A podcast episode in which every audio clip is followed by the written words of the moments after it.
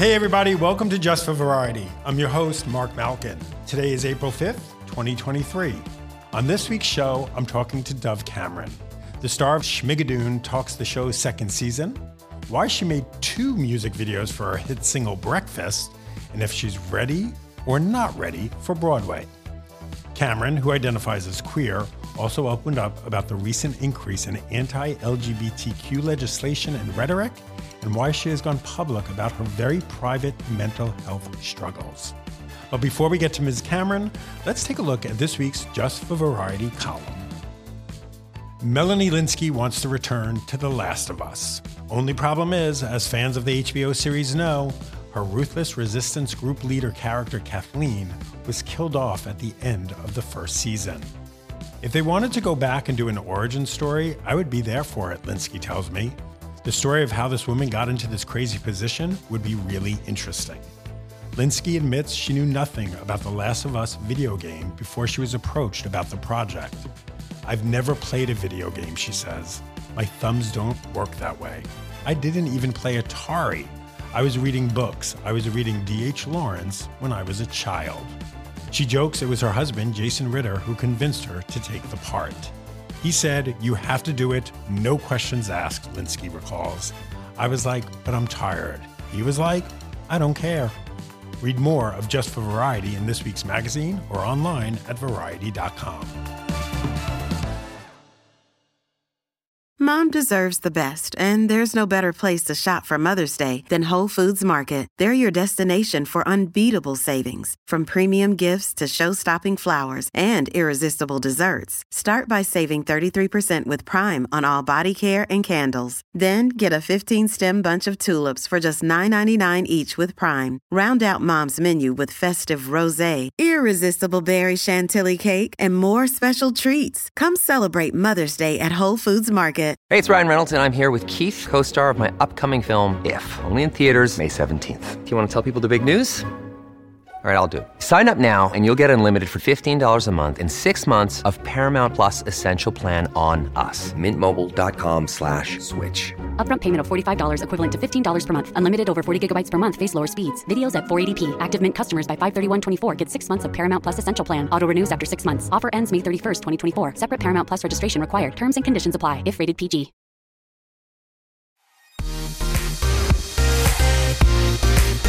Welcome back to Just for Variety. I'm talking to Dove Cameron. The 27 year old actor and singer first rose to fame as a Disney Channel star for her title roles on Liv and Maddie. She went on to star in the Descendants franchise. Now Cameron returns for the second season of Schmigadoon as Jenny Banks, a character in honor of Sally Bowles from Cabaret. In other words, Dove Cameron is giving really good Liza Minnelli. At the same time, Cameron has become a bona fide pop star. Her single boyfriend has become an out and proud queer anthem, and her more recent release, Breakfast, is a rallying cry for women's rights. Here's Dove Cameron.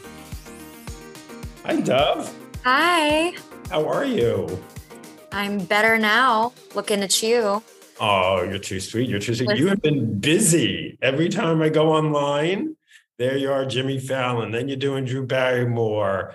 Then you're doing a performance here, a performance there. Obviously, we have a lot to talk about, but let's just start off with. And I've been practicing how to say it, Schmicago. Yeah. Say it right. Yes, you did. You are you're one of the few. It's uh it's it's uh it's so funny. Even even the cast and I for season one, we would catch ourselves being like Schmidagoon, like Schmigagoon. Like it's it's a bit of a it's, it's not strong branding, but it's uh but it's a yeah, it's it's been like so amazing to be able to finally talk about season two because it felt like a century ago that we filmed it. What is amazing about it, because I'm such a theater queen, is when I'm watching you, I watched the first two episodes. And I watched that that that number you do in in the I think it's in the dressing room or in the hotel room. I'm like, is that Liza Minnelli? Like, Oh my God, don't that's the biggest compliment in the world. but it sounds like I'm sitting there and I'm like, oh, this is a song from Cabaret. I'm like, wait a minute, no, it's not. Yeah. that's what's so magical about the music. And I know it's the same thing with the first season, but Cabaret is so, I mean, uh, It's yeah. just.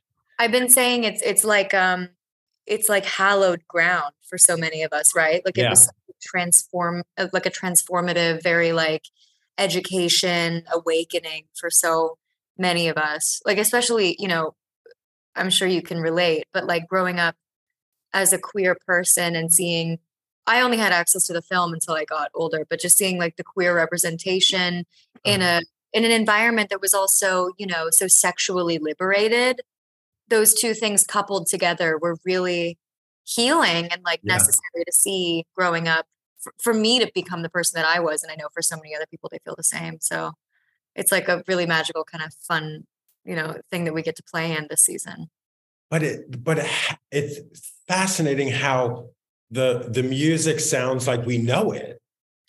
Yeah, so yeah, I know it's wild. I, the cast and I still like marvel about that uh, because Cinco and our incredible team of writers um, somehow toe the line between you know making it reminiscent of these things that live in our bodies and our nervous yeah. system but also while bringing light and levity to things because you know this the world of schmigadoon is so um, it's so tongue in cheek and so like nudge nudge wink wink. It's very like an inside joke with the audience.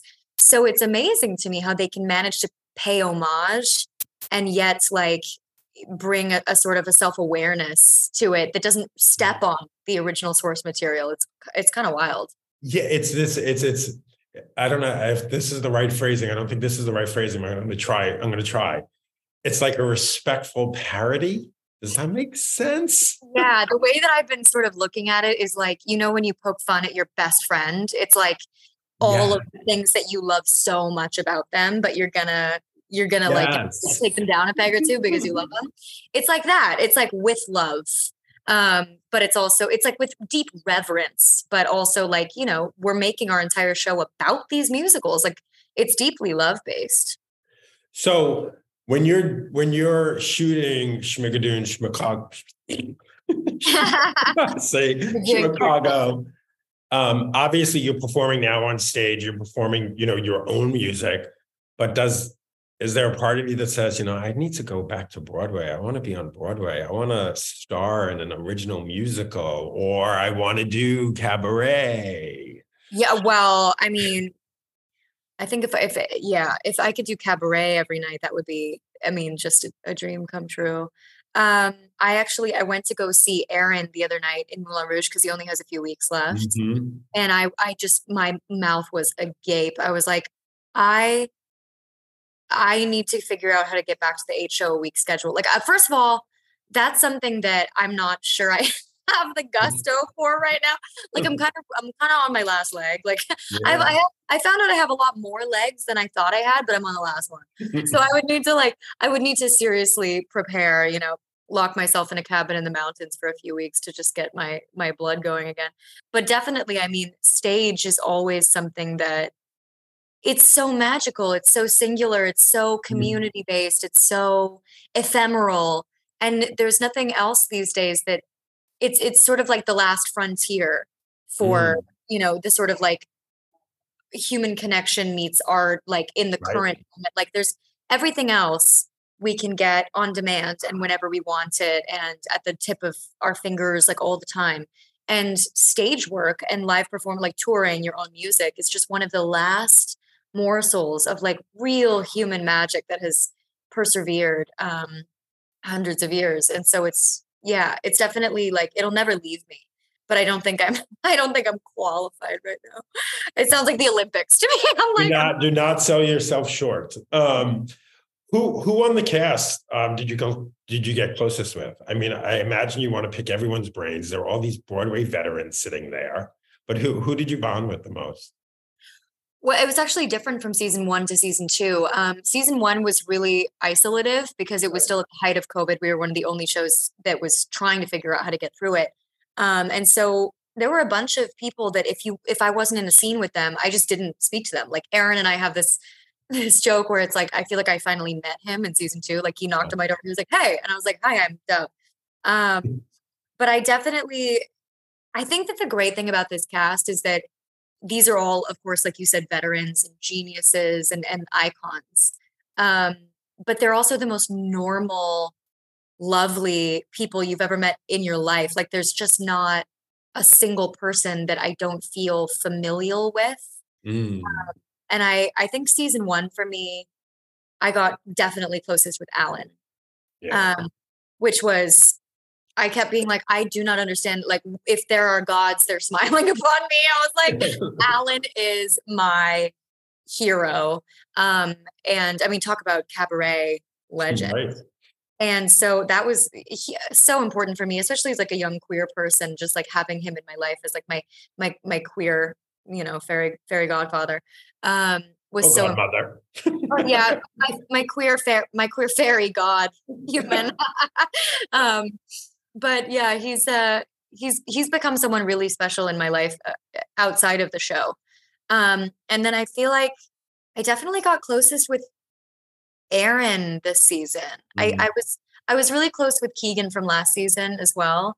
But I think Aaron, I now consider to be a friend outside the show. Like, like in terms of like, because when you're working with people, you always have the um intention of seeing them outside the show. But then Right. everybody's here and somebody's there and somebody has a kid and somebody gets married. It's just like, you know, trying to herd sheep, trying to get people together. But um I feel like I've really, you know, in my life transferred Alan and and and Aaron and uh, but yeah, everybody's amazing. So let, let's talk about um, your music you're working on. It, when I hear you say, "Oh, I'm working on my first album," I'm like, "What?" Huh? Yeah. Because I've, you know, you've had these hits. You've had such a presence now. Thank you. What kind of pressure do you feel though to deliver an album that lives up to these singles that you've released? Huge pressure, huge pressure. Um, I mean, like keep you up at night kind of pressure. I'm not gonna lie. Because you know, boyfriend was um really one of the first songs I like sat down to write ever. Mhm. Um and like with any intention of putting it on a body of work that is like not kind of like just fucking around.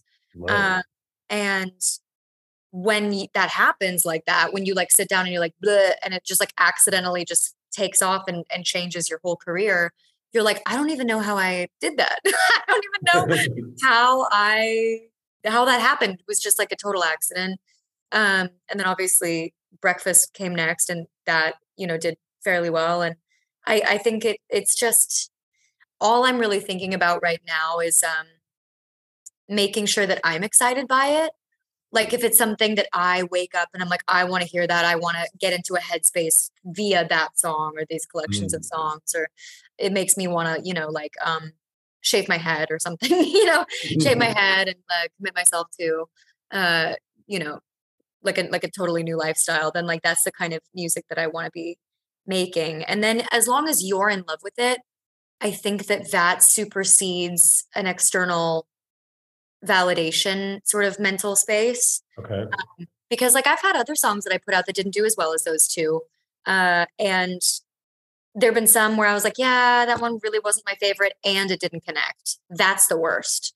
But when you go, I love that song and I don't care how it did because I listened to that song and I think it smacks, then you actually you sort of skip over the whole like, oh, it didn't connect, it didn't really do what we wanted it to do because you love it. And if you're not creating for yourself, you're really creating for no one.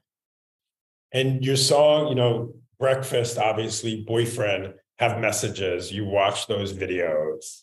Mm. I mean, the breakfast video is so genius. Thank you. It's like, I was thinking about it earlier today. It's like Handmaid's Tale upside down. Yeah, totally. Thank you. Thanks. You know, and it's it's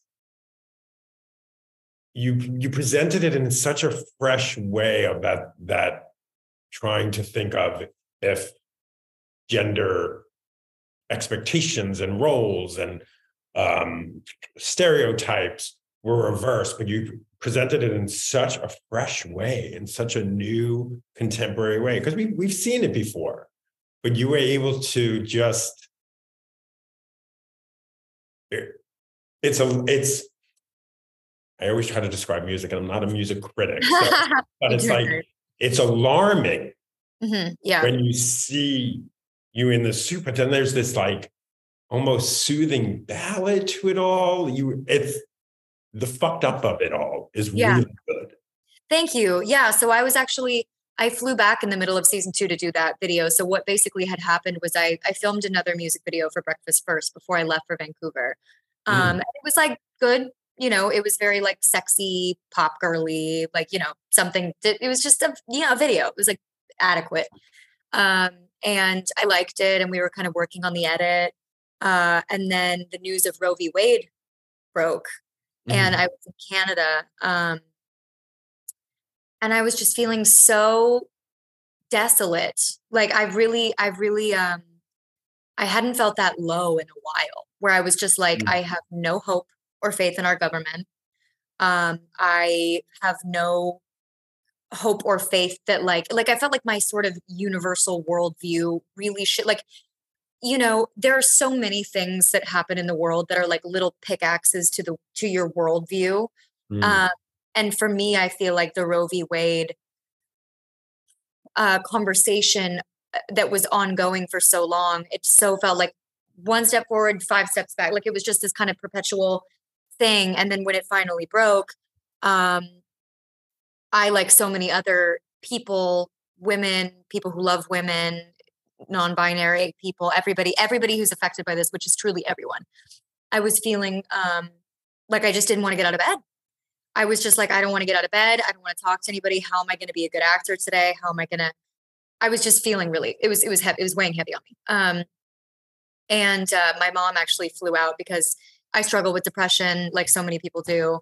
And I was starting to feel like that familiar dark cloud thing where mm. you know when it's creeping back up and you're like no no no no no no. You're like not right now not right now i need to work. And yeah. uh, and so i was like mom I, I actually think i really need you out here. Like i'm a full-blown adult but i was i was like i think i really need somebody out here. Yeah. So my mom flew out and my label was trying to get me to approve all of these videos and i was like i could not make myself care about anything except for what was going on um, in congress and with women and uh, and so my label was like what are we going to do to get Dove to respond? essentially. And, right. and and i was like guys I, I don't know what to tell you. I i um i know we have a deadline. I know we have to get this song out but i just feel like music and music videos it doesn't matter right now. Like why aren't we talking about everything that's actually going on? And they were like well would you want to reshoot it and and and make something that reflects how you're feeling right now no. And I said, "You would do that for me? Like that's really expensive." and they were like, "Yeah, if you can if you can get Apple to agree to fly you back home, we'll make the music video that you want to work on that feels like what you're feeling right now that really represents um, your current headspace." So that's what we did, and um, I really I feel like when I'm in conversation with people who are not sympathetic to someone who the people who are discussing anyone's rights as though it's like a debate, right? Like the people who are like, well, let's think about the finer points of, and you're like, if ever I'm talking to someone like that, I always find that like my instinct is to be like, what if it was you? Like it's you really are so in the weeds of it. You're really so in the details of it that you can't see it from a universal human standpoint mm. in the way that it is a human rights issue. Um, and so we just wanted to flip it and and to sort of show men uh, or people who are in support of um, you know banning uh, women's control over their bodies how ridiculous it really is how much of a double standard it really is and and give them the emotional experience of how trapping it feels to yeah. be a woman in modern society Ooh. when are you going to run for office right now new day no. We're going to take a short break right now, but when we return, Cameron opens up about mental health and why she's been so public about her very private struggles. We'll be right back.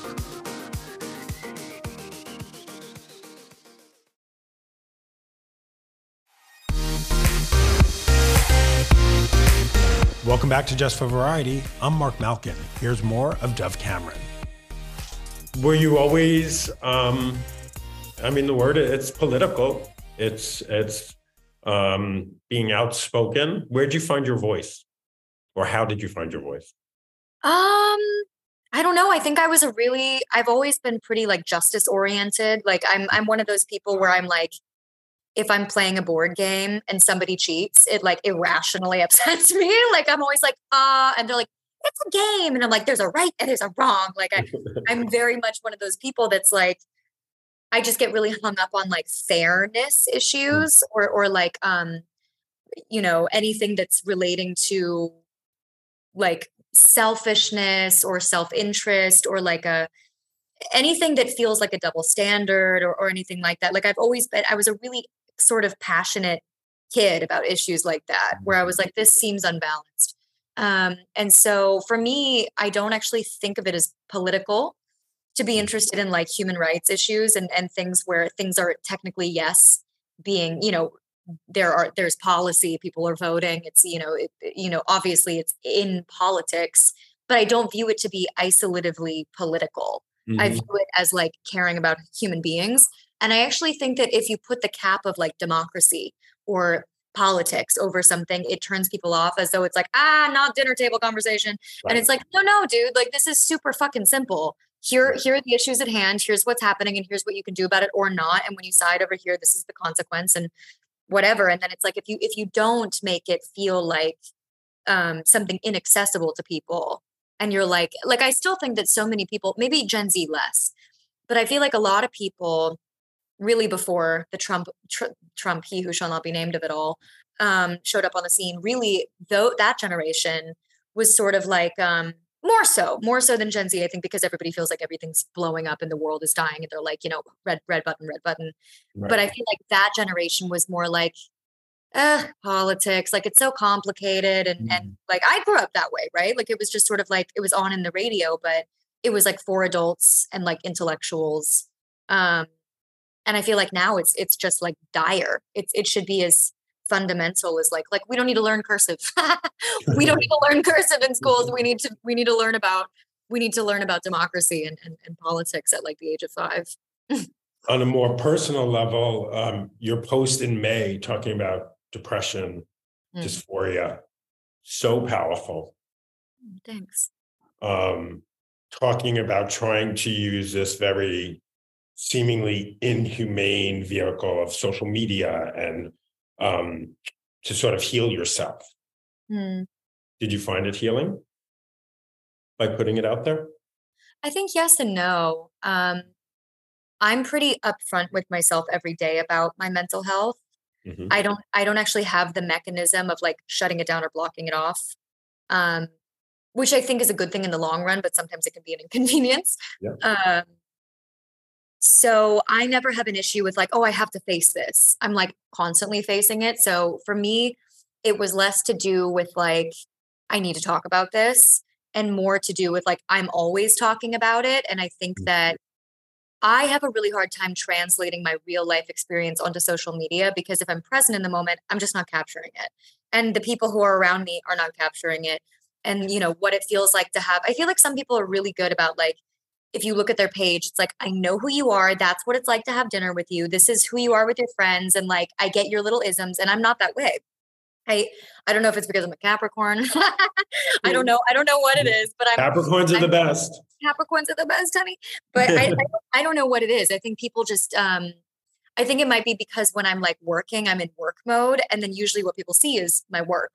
Uh, and then when people speak to me, they're like, oh, you're actually like kind of funny and nice to talk to. And I was like, fuck me, dude. Like, I have to just maybe put more of myself onto this platform because it's it's really not like a it's not a great dissonance to have where people like think you're one thing and then you're a completely different person and i i didn't curate it that way i actually can't figure out how to not do that but um but i just wanted to kind of like also remind people that um i think the whole taboo of mental health is really confusing because i don't know one person where when you talk to them about your struggles isn't like oh my god me too. And so it's kind of like group agreement where we all kind of like wrote a secret note and threw it in the fire and we said never to speak about it again. It's like why? Why? And listen i understand also like if you don't feel comfortable talking about your mental health that's a totally different story. Like no one should make you talk about anything that you do not want to speak about. But i don't agree with the social construct of having mental health be like this wild, inappropriate thing to talk about. It's like, isn't that the one thing that we all undoubtedly have in common?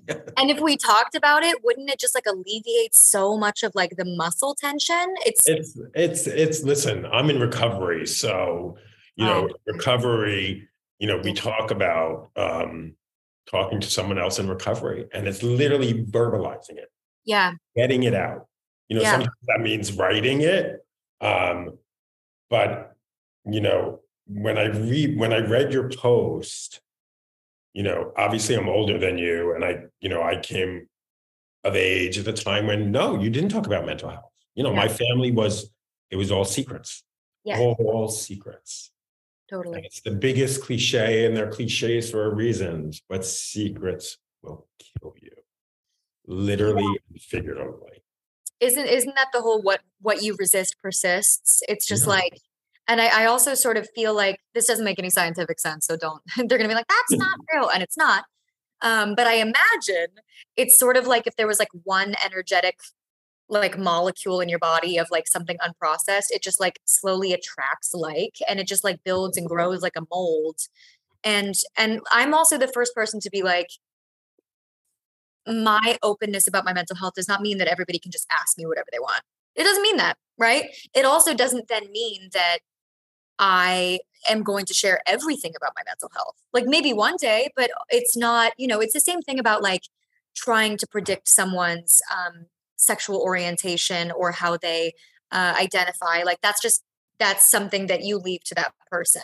But I mm. do believe in like leading by example and hopefully creating like a safe dialogue to be like this is where i'm at right now uh, i actually and i made a point in that post to say i don't have a conclusion right, right. like I, am talking about dysphoria without being like and now this like stamp right. i just wanted to open up a dialogue about sort of an ongoing conversation i'm having with myself in hopes that somebody would be like oh okay because me too and it's been confusing and i'm glad to see that someone else is speaking about it publicly so that like I can feel like mm. I can mm. access it more because again, you know, I think that I'm also a huge um my my uh my father took his own life and so suicide has been a big part of my life for a mm. long time and I'm I'm very much in the camp of like like you said secrets secrets will kill you and i think that the, the more that you believe you have to play a role for other people or you cannot live as yourself or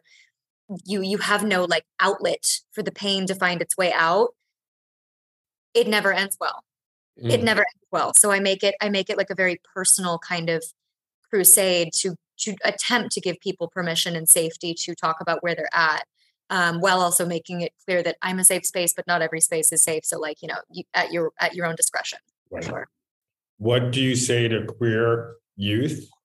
Not even youth even adults who right now feel hopeless, who are frightened and scared of watching this legislation that is being pushed throughout the country. It is, you know, it is the more visibility the queer community gets, the more pushback. Yeah. Which is what I believe is happening.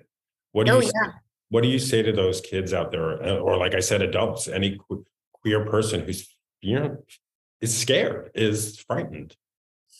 I mean, right now it's a particularly I'm I'm I'm in conversation with a lot of my trans friends and a lot of my non-binary friends. Uh, any anybody who walks around visibly as a as a potential target to someone and who is feeling actively unsafe every day because of how they identify and how they present and all of these things. And I'm listening to them um, speak about, you know, struggling with like do i do i hide myself? Do i hide who i am? Like how do i how do i um keep myself safe when i feel so unsafe? Like there's only so much one can do and and so much of it is so violent and so hateful and so irrational really that i would love to say i feel incredibly hopeful and everything's going to be fine but i think i think that it's a very very scary time right now. I think that i think that all we can do is try to find you know as much community as we possibly can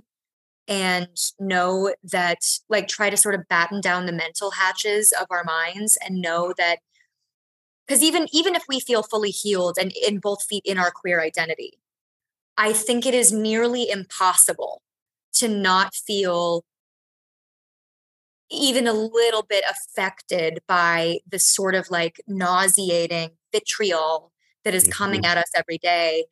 And like even I, like I have that little bit of like that like tiny shame bug that comes up like I am wrong. And then you have to be like, whoa, this is pervasive. Like this is it's really and and again, I think like the feeling of not wanting to be affected by it is um noble, but I think it's also unreasonable. Like I think that it's a dark time. I think it's very scary. And I think that the best we can do is sort of be kind to ourselves, speak to our like young queer inner child about like all the work that we have done, hopefully, find queer community, try to like be because I was even thinking about this the other day. I was talking to one of my trans friends, and it's like, who are we to ask our trans friends to be more visible than ever right now? Right? Because it's like they're terrified. Like, what are we going to do? Ask them to be the face of something that they're also suffering, right? Like, you you can't you can't just go out and um and like represent fearlessly when you yourself are afraid. That's an unreasonable ask. And so I think I think we're all going to have to figure it out together. I also would just say, you know, the age old truth, which is like hate is just like fear in a big, scary coat. These people are so afraid of what they don't understand, of what breaks their brain, of what feels outside of the confines of like, I've seen people, I've had conversations with people try to wrap their minds around gender identity, um, you know, transitioning, even just being attracted to the same gender, like really base level. And they they can't do it. Like some people just can't make their brains go there. But instead of embracing it and being like, you know, listen, I don't understand, but that's that's fine. And you to each their own. It's like they they have this sort of animal instinct to like lash out. And I think that that's that's really what we're facing right now is like the the this sort of like all the progress we've made in the queer community has also brought out a lot of um sort of death rattle screams is what I'm hoping it is. Death rattle screams from the from the sort of more conservative hateful side. But I yeah, I would just like say like a little mantra to yourself every day like they're reacting this way because they are afraid. It is not more powerful than than our love, than our warmth, than our light. It's not more powerful. It's just louder sometimes. And um, find your community and know that you are not made wrong. I guess that's all I would say. Well, that's pretty good, Dove. And I wish we could keep talking, but I know you have to go. Um, this was amazing. We could- You're amazing. I, we're going to chat some more, I'm sure. Um, and just keep living your truth because it's, and I will say this to every queer artist. And I know people sit there like, oh, roll their eyes at me or whatever, but you're saving lives. I don't think that's that's not eye roll. That's very true. You are saving lives by living your truth. There's, You make me cry. but, but there's someone out there who's looking at you and watching you and hearing you saying, that could be me. And I'm going to be okay. So It's true. awesome. It's true. I listen, you're saving lives. we're we're we're all one big team, We interconnected. Mm-hmm. interconnected through brain, body, mind, spirit. That was Dove Cameron. And that's it for this week's Just for Variety. Thanks for listening.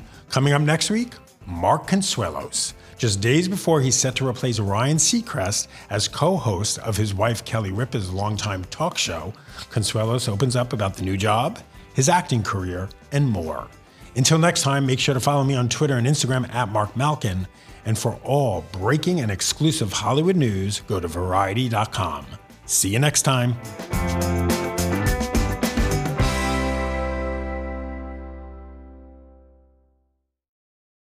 If you own a vehicle with less than 200,000 miles and have an auto warranty about to expire or no warranty coverage at all, listen up. CarShield has a low-cost month-to-month vehicle protection plan that covers more parts than ever. Visit carshield.com/audio to find out how you could pay almost nothing for covered auto repairs. Drivers who activate this vehicle protection today will also receive free roadside assistance, free towing, and car rental options at no additional cost. Get your free quote today at carshield.com/audio. That's carshield.com/audio.